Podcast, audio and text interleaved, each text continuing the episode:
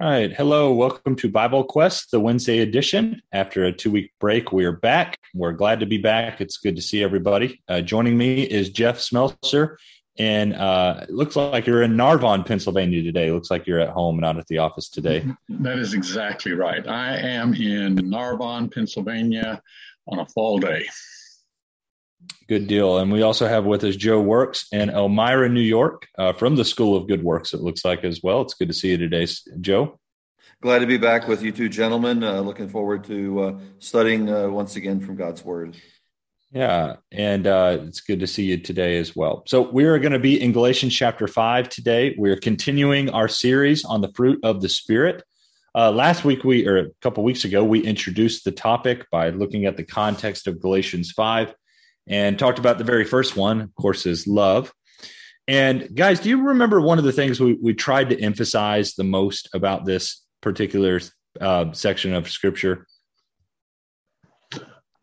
Um, I think probably the idea that these things don't just happen as an accident in our lives, that these things are the result of making a choice to follow the Spirit. Yeah, that's exactly right. That these are deliberate choices that we make they aren't just things that we feel led to do. You hear that terminology terminology, excuse me, used a lot when you talk about the spirit, just feeling led by the spirit. And that phrase is used in scripture, but but understanding that if we are going to walk by the spirit, there are deliberate choices we make. We understood that with the things going on in verses 19 through 21 with the works of the flesh. And so the same needs to be understood of the fruit of the spirit in verses 22 through 24. And so these are deliberate choices we, we make each and every day. Uh, for context purposes, um, Joe, if you wouldn't mind, do you mind to read Galatians 5 16 through 26 for us? Happy to do that. I just turned away from Galatians, but I'll turn quickly back. Galatians 5, give me the verses again. Uh, 16 through 26. Okay. But I say, walk by the Spirit, and you will not carry out the desire of the flesh. For the flesh sets its desire against the spirit, and the spirit against the flesh. For these are in opposition to one another, so that you may not do the things that you please. But if you are led by the Spirit, you are not under the law. Now, the deeds of the flesh are evident, which are immorality, impurity, sensuality, idolatry, sorcery, enmities, strife, jealousies, outbursts of anger, disputes, dissensions, factions, envying, drunkenness, carousing, and things like these, of which I forewarn you just as I forewarned you, that those who practice such things will not inherit the kingdom of God. But the fruit of the Spirit is love, joy, peace, kindness, uh, patience, kindness, goodness, faithfulness, gentleness, self control. Against such there is no law. Now, those who belong to Christ have crucified the flesh with its passions and desires. If we live by the Spirit, let us also walk by the Spirit. Let us not become boastful, challenging one another, envying one another. All right. Thank you, Joe.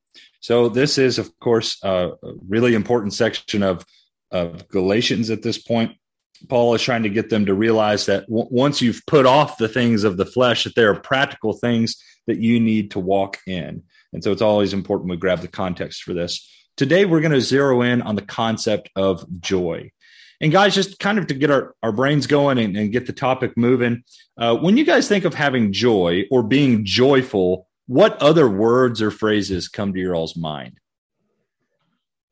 Well, I don't know about other words or phrases, but uh, you know, when I think of joy, I tell you honestly, and you, you, kind of you kind of threw this out, you know, when we were talking ahead of time that you'd ask something like this, and the very first thing that came to my mind was uh, the Ethiopian eunuch who went on his way rejoicing, um, and and I think there, there are a lot of things that bring us joy in life, but we talk, want to talk about lasting joy, profound joy. It's knowing that you are right with your creator. Yeah, great. So, uh, joy is only something we can have when there's an eternal nature to it. Might be the idea that you're talking about. Yeah, excellent. And I think it's helpful maybe to think of joy along with thanksgiving because of that very thing. Uh, I think jo- joy is going to be related to uh, our giving of thanks, of our recognition of what God has done. Uh, one of the passages that I thought about was Psalm 5 and verse 11. But let all who take refuge in you be glad. Let them ever sing for joy, and may you shelter them. those who love your name may exalt in you. That, that those who love your name may exalt in you. So there, there's another, maybe another synonym is glad, um, uh, but it's connected to who the Lord is, what He's done for us, our trust in Him. Yeah, Thanksgiving very closely tied to this idea as well. Excellent. Um, so that just as a way to get warmed up to it, thinking about contentment, I think goes along with joy. Um, understanding that that what we have is sufficient to be joyful in the Lord. Guys, let me ask it this way then, like we did with the concept of love a couple weeks ago. How would you say the world defines joy? That's a good question. You know, I, I suspect it, there's not one answer to that. I think um, depending on who you ask, joy is going to be uh, going on vacation. Joy is going to be some some excitement. Joy is going to be the thrill of seeing a loved one. Um, joy is going to be being rich. For some, they think that's joy. It's not a lot of joy. Uh, I think it depends on who you ask. So, let, let, what do all those just about have in common? The, the, they all have external qualities in mind, and it's all about me. It's getting to do what I want to do. That's what all those really have in common, and that's how I become joyful. That that's how I am joyful is when I get to do what I want to do, and, and I think that's exactly right. Yeah, go ahead. And and and you use the word external. You know, I think that's kind of key um, I think that maybe generally it would be true that the world tends to think of joy as something that is the result of external events, not something I'm in control of, something that, but instead something that happens to me and my to my benefit. Yes, exactly. And so I'm happy and fun and joyful when there's something, you know, out there that's making me that way, or I've invested in something that makes me that way. It's not something that comes from inside, but it's only something from outside that can make me joyful. Oh, and so, on the surface, what's the problem with that? Well, uh, one, one thing that's the problem with that is if that's your understanding of joy, you can't understand when the scripture says, Count it all joy, my brethren, when you fall into manifold trials. Sure. The idea of falling into trials, difficulties, hardships, and that you can somehow find joy in that, you know, that's a that's a foreign concept to a lot of people. Yeah, no, I think that's exactly right. And and going along with that, um, just that if if those external things are taken away from you, you don't have joy anymore like you don't have anything left. Or or if something that made you be able to enjoy those things like i think about the example you gave of excitement there jeff. Um, if i no longer was able to you know I'm, I'm, a firefighter i like doing that kind of thing. If my arms or legs were taken away from me and i, I wasn't able to do that do that anymore if i found only joy in that then i don't i don't have anything. I don't have joy any longer. And so there's a fundamental problem with trying to find joy in just external things is my point. So the, the passage that i quoted is james chapter 1 and verse 2 and he's talking about uh, finding joy even when you're going through difficulties. And, and yes. so and, and the reason so so all right I, if i can jump the gun a little bit we're talking about the fruit of the spirit. And you know we love joy peace and so on but one of the things you know you stressed last last time we were talking about love and this time also there's a choice here but the choice is not i choose to have joy. The choice is i choose to serve god. I choose to follow the spirit. I choose to let the spirit control my decisions rather than my own desires. And when i do that then the result is going to be i'm going to have love and joy and i'm going to be at peace. I'm going to have joy because i have I have the forgiveness of my sins, I have the relationship with my Creator, and the hope of an eternal life that is not contingent upon my immediate present circumstances. Yes, I, I think that's a really good way to put that. Um, I'll tell you, since you've already quoted James 1 2, I'm going to pivot from what we talked about in the webcast. I wanted to start in Philippians, but now I think it'd be good since we're talking about finding joy even in trials to go ahead and start in the book of Hebrews, if that's okay with you guys. Um, and so, if you would like to look over at Hebrews chapter 10, because joy is used in a very interesting place um, in, in, Hebrews, the 10th chapter. And I'm wondering if you guys can even think of where it is in Hebrews 10 as you're flipping over there. Not off the top of my head. Yeah, the, the, the end of chapter 10, when he's talking about how they've been illuminated and need to persevere, be faithful, recall their former days, and so forth. Uh, thinking about verse, uh, at least one of them, verse 34. Um, yes. Yeah, that's exactly right. Um, Jeff, uh, why don't you read for us? You want to bring verses 32 through 34 to light for us. I don't know. I'm kind of, I'm sad right now because Bill thought of it and I didn't. So all my joy's gone. All right. Well, find it because we're live. and my dog is under my desk right now. I'm sorry. I got Hebrews chapter 10, verse 32 through 34. But call to remembrance the former days in which, after you were enlightened, you endured a great conflict of sufferings, partly being made a gazing stock both by reproaches and afflictions, and partly becoming partakers with them that were so used for you both had compassion on them that were in bonds and took joyfully the spoiling of your possessions, knowing that you have for yourselves a better possession and an abiding one. Okay, so this is one of my more encouraging passages I find in the book of Hebrews, where he talks about some of the hard things that these brethren have already gone through. Um, and that they've been made a public spectacle and, and re- through reproaches and tribulations they were shares with others who were treated just like that. And that they shared with sympathy uh, to the prisoners but then accepted joyfully the seizure of their property. Guys let me ask this. Was joy a choice for them you think whenever their possessions were being taken from them? It had to be a choice. I mean uh, everything instinctively would make that a, a discouraging time. But let me ask this question contextually speaking, what motivated their joy according to the end of verse 34? They, they have something that, that, that is much better, longer lasting.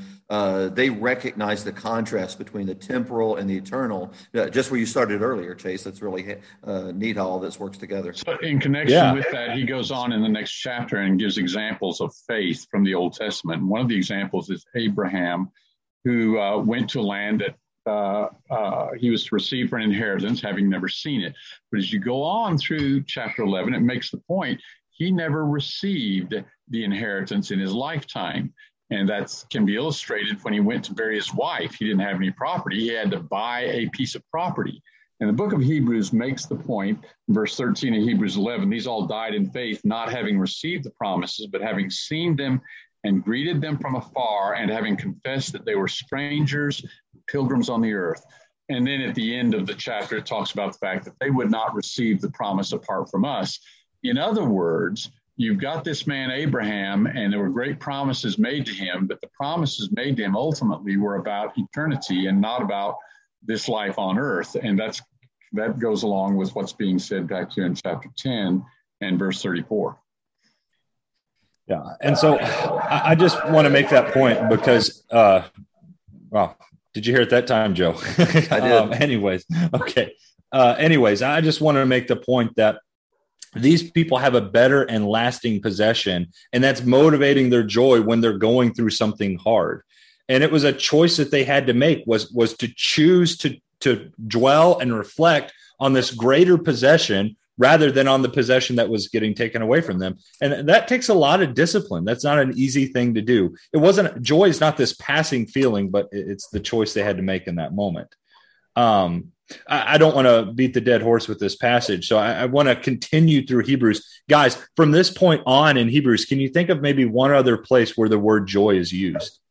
So the one that that came to my mind, in exact contrast of this, uh, is with Moses.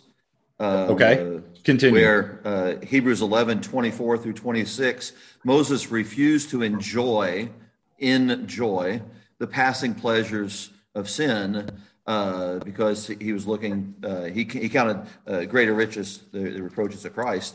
Um, and so thinking about that he wanted, he, he made the, the, the decision to put away those things that would have brought temporal happiness and, and pleasure because joy was enduring You know, I'd missed that one. That wasn't the one I was thinking of, but you're exactly right. It does use the word joy there. And that's the same concept that we're talking about from chapter 10. And you can imagine how encouraging that would be to these uh, brethren that they can be like Moses in the way that they give up their possessions for a more eternal and lasting possession. Excellent. Jeff, can you maybe brainstorm where the next place is? Next place where we see joy in the book of Hebrews, you're saying? Yes. Yeah, but don't count on me. I didn't get the first one. So go back to Joe and see if he can come up with it. Or do you tell us? Joe? Joe, where's so, the next one? So, it, unsurprising, Jeff had mentioned Abraham. I mentioned Moses in Hebrews, both those in Hebrews 11, because all of those individuals of Hebrews 11 are pre imitating Jesus. Yes. so we have then in Hebrews 12, uh, verse 2, for the word, fixing our eyes on Jesus, the author and perfecter of faith, who for the joy set before him endured the cross. There you go. Yeah. And I, I think, of, and, and, let me just mention how much joy I'm finding in the fact that I knew something that Jeff didn't, which is such a rare occasion. Yeah, this is normally when we tee him up, he knocks it out of the park. But uh, man, no, I'm just we're kidding, Jeff. Uh, but I, will say that this was really uh, profound to me when, when I was looking in Hebrews and, and, saw this theme throughout chapters 10, 11, and 12 that, that we have a lot of joy because of what is in store for us. And, and if that is what motivated Jesus to endure the cross and to get through, then how much more so should joy motivate us to get through our trials that we're going through? And so insert what Jeff Jeff brought us here in, in the first place in James 1 2 in uh, consider it all joy, my brethren, when you encounter various trials. It, it just kind of makes it make sense now, doesn't it, when you look at it in that light? Absolutely. Mm-hmm. All right, very good. Anything else you all want to say about joy in Hebrews or James or about this concept of of suffering with the joy of the Lord in mind? I don't have anything on suffering, but I think there's another aspect in James. I don't know if you want if you want to go ahead. No, continue. No, go ahead. So you have that uh, rejoicing in your trials and, and being patient there in James 1. But in James 4, you have another aspect of, of joy. And quite interestingly, he's telling them not to have joy. Uh, in, in James 4, where they are uh, where he's dealing with people who are sinning, he's telling them that they need to uh, be humble, they need to submit to God, resist the devil, verse 7, draw near to God, cleanse your hands, purify your hearts, verse 8, verse 9, be miserable, mourn, and weep. And then at the end of verse 9, let your laughter be turned into mourning and your joy to gloom.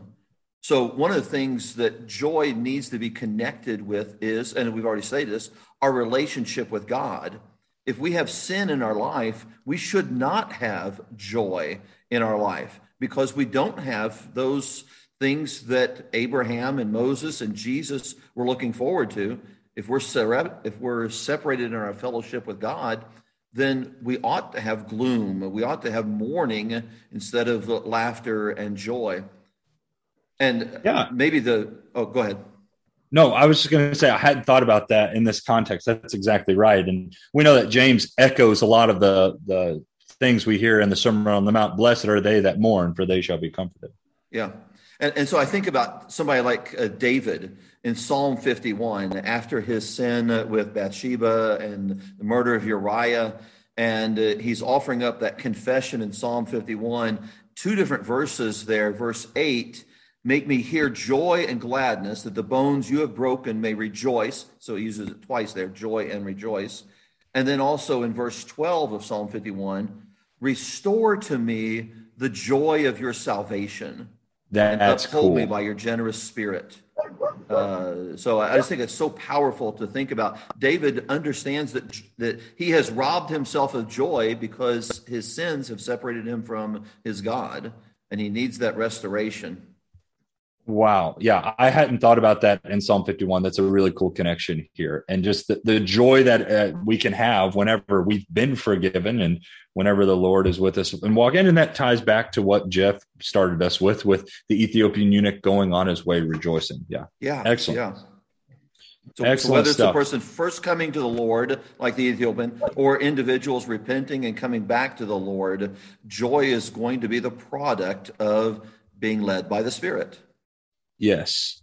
So um, let's talk a little bit more about trials, but also kind of shift our attention to talking about contentment um, by looking at the book of Philippians. So if you guys want to turn back over there to the book of Philippians, um, one of you two, if you'd like, just bring us up to speed on what's happening in the context of Philippians. Where is Paul? What's his situation like?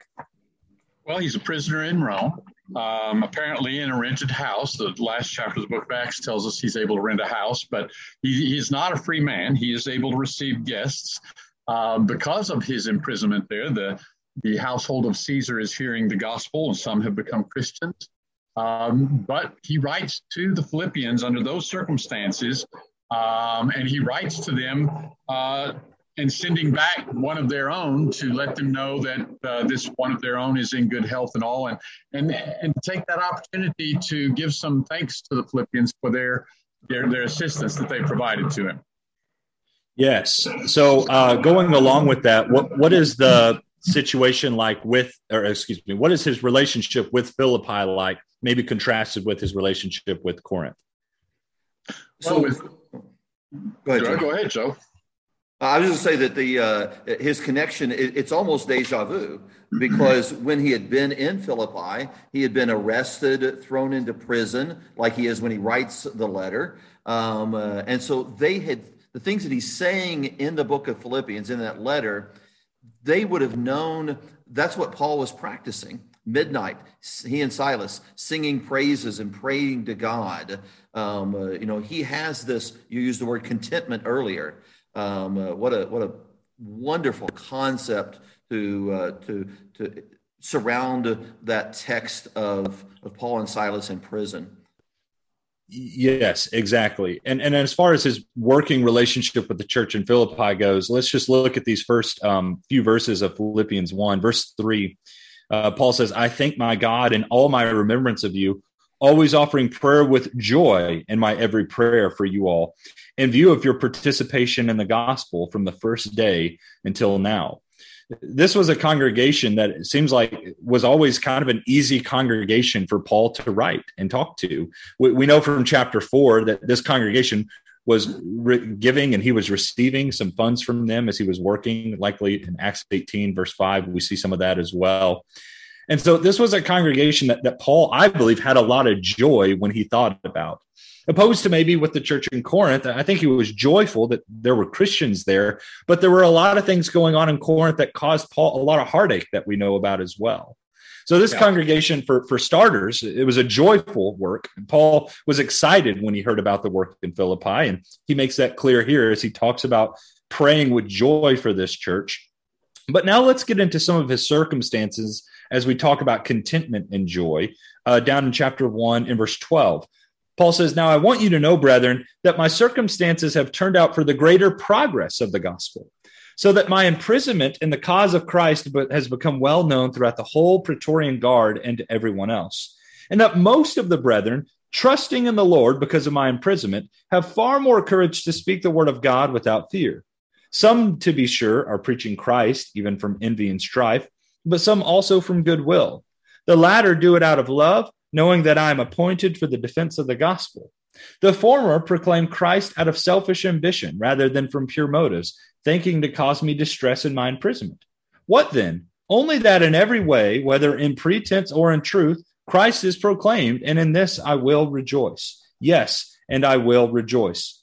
For I know that this will turn out for my deliverance through your prayers and provision of the Spirit of Jesus Christ, according to my earnest expectation and hope that I will not be put to shame in anything, but that with all boldness Christ will even now as always be exalted in my body, whether by life or by death. For to me, to live is Christ and to die is gain. We'll stop there for now. So, guys, there are kind of three problems that are going on as Paul is in prison that he is open about. Uh, what's one of the first problems he points out there in verses 12 through 14? The obvious one that Jeff has already spoken to, I guess. He's in jail. He's in prison. Yeah. Yeah, he's in prison. You know, here Paul is this evangelist. I think about when he was uh, called to do so in Acts 9 as he's on the way to the road to Damascus and he's told he's going to be this chosen instrument that's going to go bear bear the name of the Lord to the Gentiles and to the kings of the Jews and here he is out here doing all this good work and now he's in prison. How is he going to accomplish all of this great gospel work if he is holed up in prison? And like Jeff mentioned, it was house arrest, but nonetheless, he can't come and go as he pleased as he once did. Um, how in the world is he going to accomplish that? And yet, his answer to this is actually, my story has become well known uh, to, to many of the prisoner or prison guards, rather, and to many of the brethren, and they're encouraged by my situation. And really, the gospel has gone out further than it would have if maybe I had been free. And I do think it's cool, Joe, as you mentioned, this church in Philippi having had a jailer that Paul converted. And now he's talking about being in jail and talking to other jailers. I like to think that the Philippian jailer read this and got really excited. But Paul finds a way to be content and joyful, even in the moment of being in prison. Um, thoughts or comments on, on that aspect there? Well, it's just the very opposite of what we were discussing. That sometimes the world has this joy faced, uh, based on the, the, the pronouns I and me and mine. Um, uh, Paul is is completely excited and, and overcome with exceeding joy because of others other people being able to hear the gospel. Yes, yeah, excellent point um, guys, go, going with this um, in verses 16 through, or rather 15 through 18, w- what seems to be the second problem that Paul speaks to? Not everybody's being truthful or sincere. Yeah. Again, he, he's locked up in prison and there's selfish preachers running around and he really can't do anything about it. He's locked up. What is he going to do? And yet Paul says, you know what? Christ is still being proclaimed, and in that I will rejoice. Guys, he is choosing joy in this moment. He's choosing to be content with his circumstances because there's nothing he can do about them. And that's a really important aspect of joy that, that we need to learn. And, and then lastly, in verse 20 and 21, what's the third circumstance that Paul finds himself in? He could be put to death. Yeah, it, death is on the table for him. Um, now, from what best we can tell, it looks like Paul does get out of this this time, but he does um, at this moment believe that it's possible for him to die. He could he could hang for some of the things that he's done, and yet he still chooses to rejoice in Jesus Christ, despite sad circumstances. Um, Paul is still choosing contentment in the Lord, and that is what gives him true joy. And the, the reason I'm belaboring this point is because, guys, do we sometimes find ourselves in circumstances that we cannot change or do anything about? Absolutely. Oh, yeah. yeah. All, all the time. Our family members, the, the brethren we work with, or the different people that we run into, are there a lot of people out there who are in circumstances that they just cannot change all the time? And yet, for some of those people, they're the most sad people I've ever met. And in other cases, you find people who are there the happiest people I've met. and the biggest difference between those two people is who has joy in the Lord and who doesn't. Um, and, and, so we have got to find our contentment even in those moments where it's hard to, like Paul does. So, you know, would, would it be fair to say that uh, at least one of the antonyms or opposites of joy would be discouragement? Uh, Depression, discouragement. yeah. yeah. So one of the things I'm thinking about, and especially for you know Christians who who might be listening in, there's a very good chance that there's problems in your congregation. And uh, you know, how are you going to react to those? Are you going to be overcome with discouragement and depression, or are you going to find joy even in those settings um, because of what the Lord is doing in the middle of all of that? Uh, I'm reminded of a conversation that an older preacher had with me one time. He, there was a younger preacher that was working with him, and the older preacher and he were talking about some of the things going on in the congregation that was it was public about what was going on, and and the older preacher was just really painting the darkest picture, and uh, the the young preacher, the, the younger man, said, "Is it really that bad?" And and you, you he said that the, the, the older preacher was telling me that the younger fellow just started getting really worried, uh, and finally he just realized that uh, he was only seeing the negative things that were going on, and uh, we need to not approach situations like that. Um, uh, certainly, Paul you didn't. you know, you mentioned Joe. You know, people may be listening to this webcast um, who are going through or who know somebody who's going through a very difficult situation. And, you know, how many times have you talked with somebody? I, I can think of many times when I've talked with people who are, they're Christians, they've been baptized into Christ, they should have joy in their lives, but they're going through something very, very painful, very, very difficult. Uh, it could be a, a family situation, a domestic situation that is just intensely um, difficult and and they'll get very very depressed um, very dejected. And i think it's at times like this that we need to ask ourselves really what am i all about? Am i all about the promises of god in jesus christ uh, such that i can have joy and i can maintain that joy uh, even through such difficult times? Or am I too much focused on my external circumstances? I can always choose to do what I'm supposed to do in regard to external circumstances, but I cannot necessarily choose what somebody else is going to do. So I cannot control all the external circumstances, but I can control where my hope is. And that's why I can have joy. Great. So, uh, guys, looking over at chapter three of Philippians, um, in verses one through six, we won't take the time to read it right now, but can you guys kind of summarize some of the things that Paul talks about from his former life and some of the accomplishments he had had? Well, he talks about a lot of things that really had to do with external circumstances and things that are temporal, that they're just part of this life. He was um, he talks about all his his status as a Jew, as an Israelite, as a Hebrew of Hebrews, as a Pharisee. And you know, you think back to the fact that he was a young man when he was given authority by the high priest in Jerusalem, the highest official in Judaism, to go to even foreign countries and arrest Israelites who were believing that Jesus is the Messiah. That's kind of a heady thing, you know, to be a young man and be entrusted with the highest leader in your nation to go and arrest people in foreign countries. And you know what? Yeah. He gave all that up, all that career he gave up for Christ. Well, and let's let's just expound on it just a little bit more and maybe boil it down to our terms today. So, d- did Paul have a really good education? Yeah, he did. did does education does education make people happy? Does that give some people joy? Yes. But some people it gives joy. so much it gives some people joy so much that for the first 30 years of their life that that's all that they do is go to school. And and not to belittle education the fact is god has created a wonderful creation and we can find joy in becoming educated and learning about the things around us uh, especially if we understand where it's all coming from. But ultimately this is not what it's all about. So paul had good education. Did paul have a good job yeah, fast fast track climbing the ladder. Yeah, he, he was on track for a good career. Yeah, absolutely. To, both of those things right there, a good job and a good education, are what make most of our country tick. I mean, those two things alone is just what people want.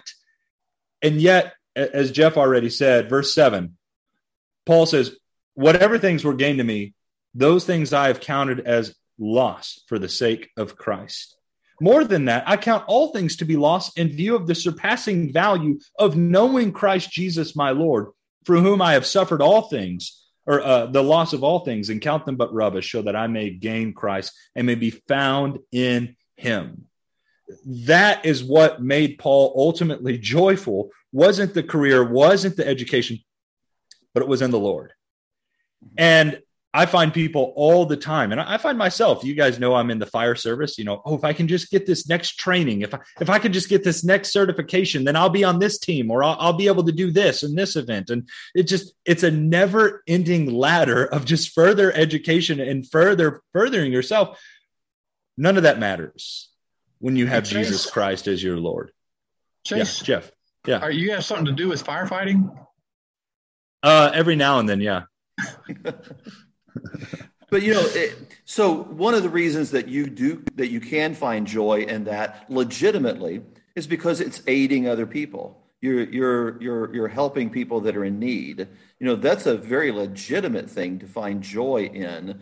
Uh, you know, very very biblical concept. Matthew 25 judgment scene, helping others. Sure. So, uh, I, but my point is, is just with, with Paul, I'm impressed at his willingness to give that up because he saw that there was no ultimate joy in that. And the thing is with Paul too that I sometimes forget is like there was a religious component to both of those things, yeah, his, his career and his God. education. He thought he was, but it's still, yeah. but there was still no joy in that because he was he wasn't serving God according to His will. And, and when he submitted to serving God to His will, that is when true joy was found in the life of Paul. So uh, th- that's a that's a powerful point. Um, guys, let's look at the end of chapter four of Philippians. We've got about ten more minutes here. Uh, chapter four, uh, verse four, it says, "Rejoice in the Lord always." Again, I will say, rejoice. And uh, one of you guys read verses ten through fourteen.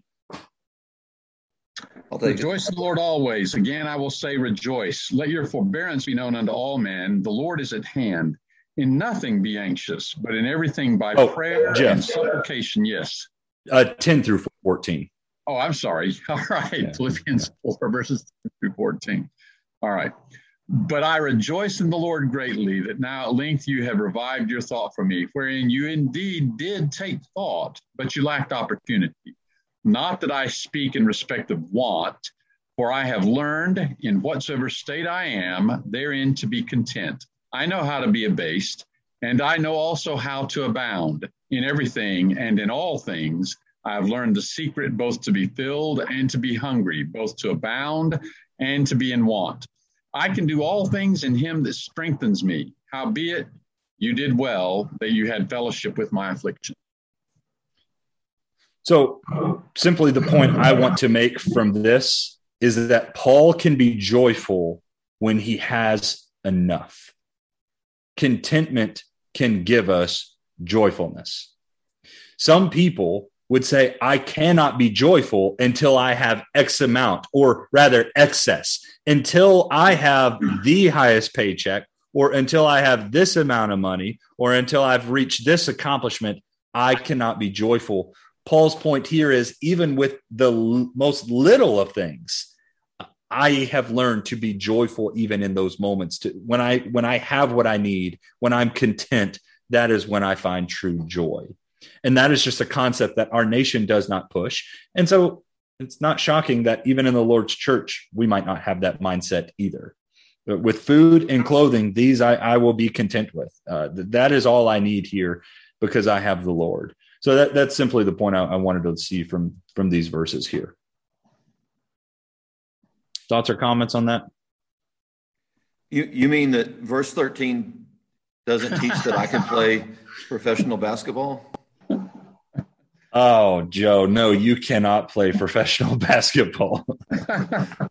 well, I mean, I, I, gave it up because I would have to play on Sundays. Um, oh, right. Yeah. Yeah. And Joe, your point is, though, that there are a lot of people who can quote this passage and they quote it as if it means that anything I want to do, I can do eh, because the Lord's going to help me do it. Um, and that's not what it means. Yeah, yeah. No, they, they skip over the, the the being abased, uh, living without. Uh, yeah, they, yeah. Yeah, and, and, and finding contentment and joy even in those abased moments. I, yeah. I, think the would you say the all things that Paul says he can do here is that he can be content whether he is abounding or being abased. Either way, he he can do it through the Lord. Wouldn't you say that's the point? Or I think I think that's spot on. I think it's exactly what he's saying. Not not that God is going to make a, a rosy path for us or or make us successful in the world's eyes, as yeah. is way too often suggested from this passage. Yep. Um, sorry, about, sorry about the you having to give up on the NBA career. Uh, it's for the best. for for everyone.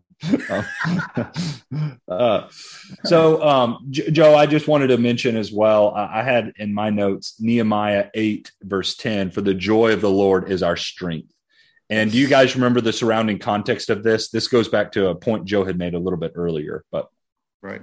Yeah, the, the, the, they were learning uh, there uh, on that day. They were learning about the things they, they had the scriptures, the law of Moses read to them, and they found within it things that they weren't doing and became sorrowful for that. But now yes. they know what they need to do and they can do it. So be joyful. Go out, have a feast, the, the feast of the Lord, and share with others who don't have and, and rejoice. Yes. So we when we stand forgiven, we can be joyful even in such a dark world. And it was a dark world in the days of Nehemiah, let me tell you. But they were still finding joy because they stood forgiven uh, before God. And that is a joy that is beautiful to see. You know, if I could just interject one more thing here. Uh, Please. One of the places that we find joy is in self denial. Uh, now, that seems, again, counterintuitive. Uh, but I'm thinking about passages like Romans chapter 14, you know, eating meats, not eating meats, and, and so forth. And uh, find the, the verse here, um, uh, maybe pick up in verse 15. For if because of food your brother is hurt, you're no longer walking to love, according to love do not destroy with your food him for whom Christ died. Therefore, do not let what is uh, for you a good thing be spoken of as evil. For the kingdom of God is not eating and drinking, but righteousness and peace and joy in the Holy Spirit. Mm. Um, uh, and so um, we're going to talk about peace next time, I guess. But as we, as uh, certainly joy and peace are, are linked tightly in this passage here. Um, but it's the joy in the Holy Spirit. Again, joy of the Lord, Philippians, for the joy set before him, uh, Hebrews 11 and 12, uh, joy in the Spirit here in Romans 14. Joy has to be connected to our relationship with the Lord, or it is unfulfilling. Yeah, I think there is joy in self-denial in this sense also. When when I realize I am just a slave to my passions and I really am not making a choice. I I just whatever my flesh wants, that's what I have to do. I can become very discouraged. And talking with an individual recently who has fallen into pornography from time to time. And he's talking about how much he hates himself when he does it.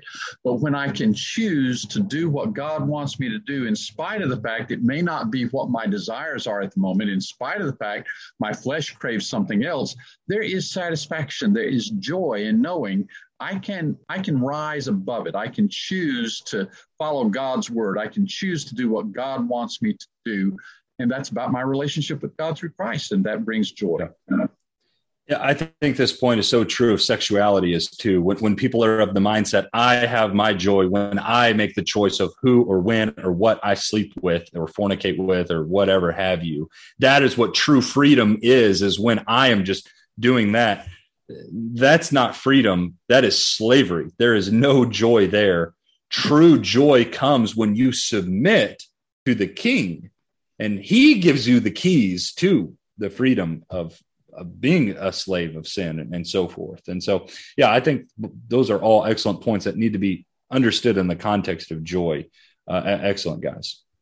Anything else you guys want to say about that? We only got a couple minutes here. Uh, I'll plug one other section of scripture for people's own reference. We're not going to take the time to turn there in these last uh, last two minutes, but the book of Ecclesiastes. It, it's kind of a roller coaster of a book, and at different times you're like, wow, this is a really dark, depressing conclusion that he's come to. And then he'll come out of nowhere and talk about being able to enjoy life and enjoy the wife of your youth and, and say other things like that.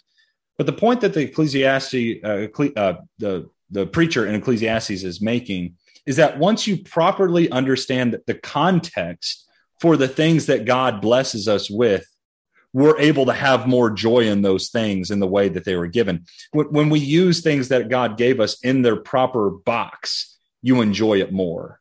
Is kind of the point that I'm trying to make. So, sure. understanding that the things of the earth are not going to fill us up. And when we know that, we enjoy them for what they are. Mm-hmm. And so, the Lord putting Him first will help us prioritize and understand the, the, the right perspective to see the blessings that God's given on the earth. Does that make sense? I think so.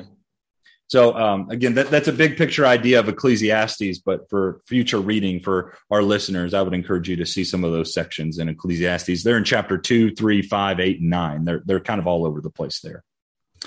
Uh, guys, I think that's our time for today. Lord willing, we're going to pick up with uh, peace next week. So uh, peace be with you guys until then. Thank you.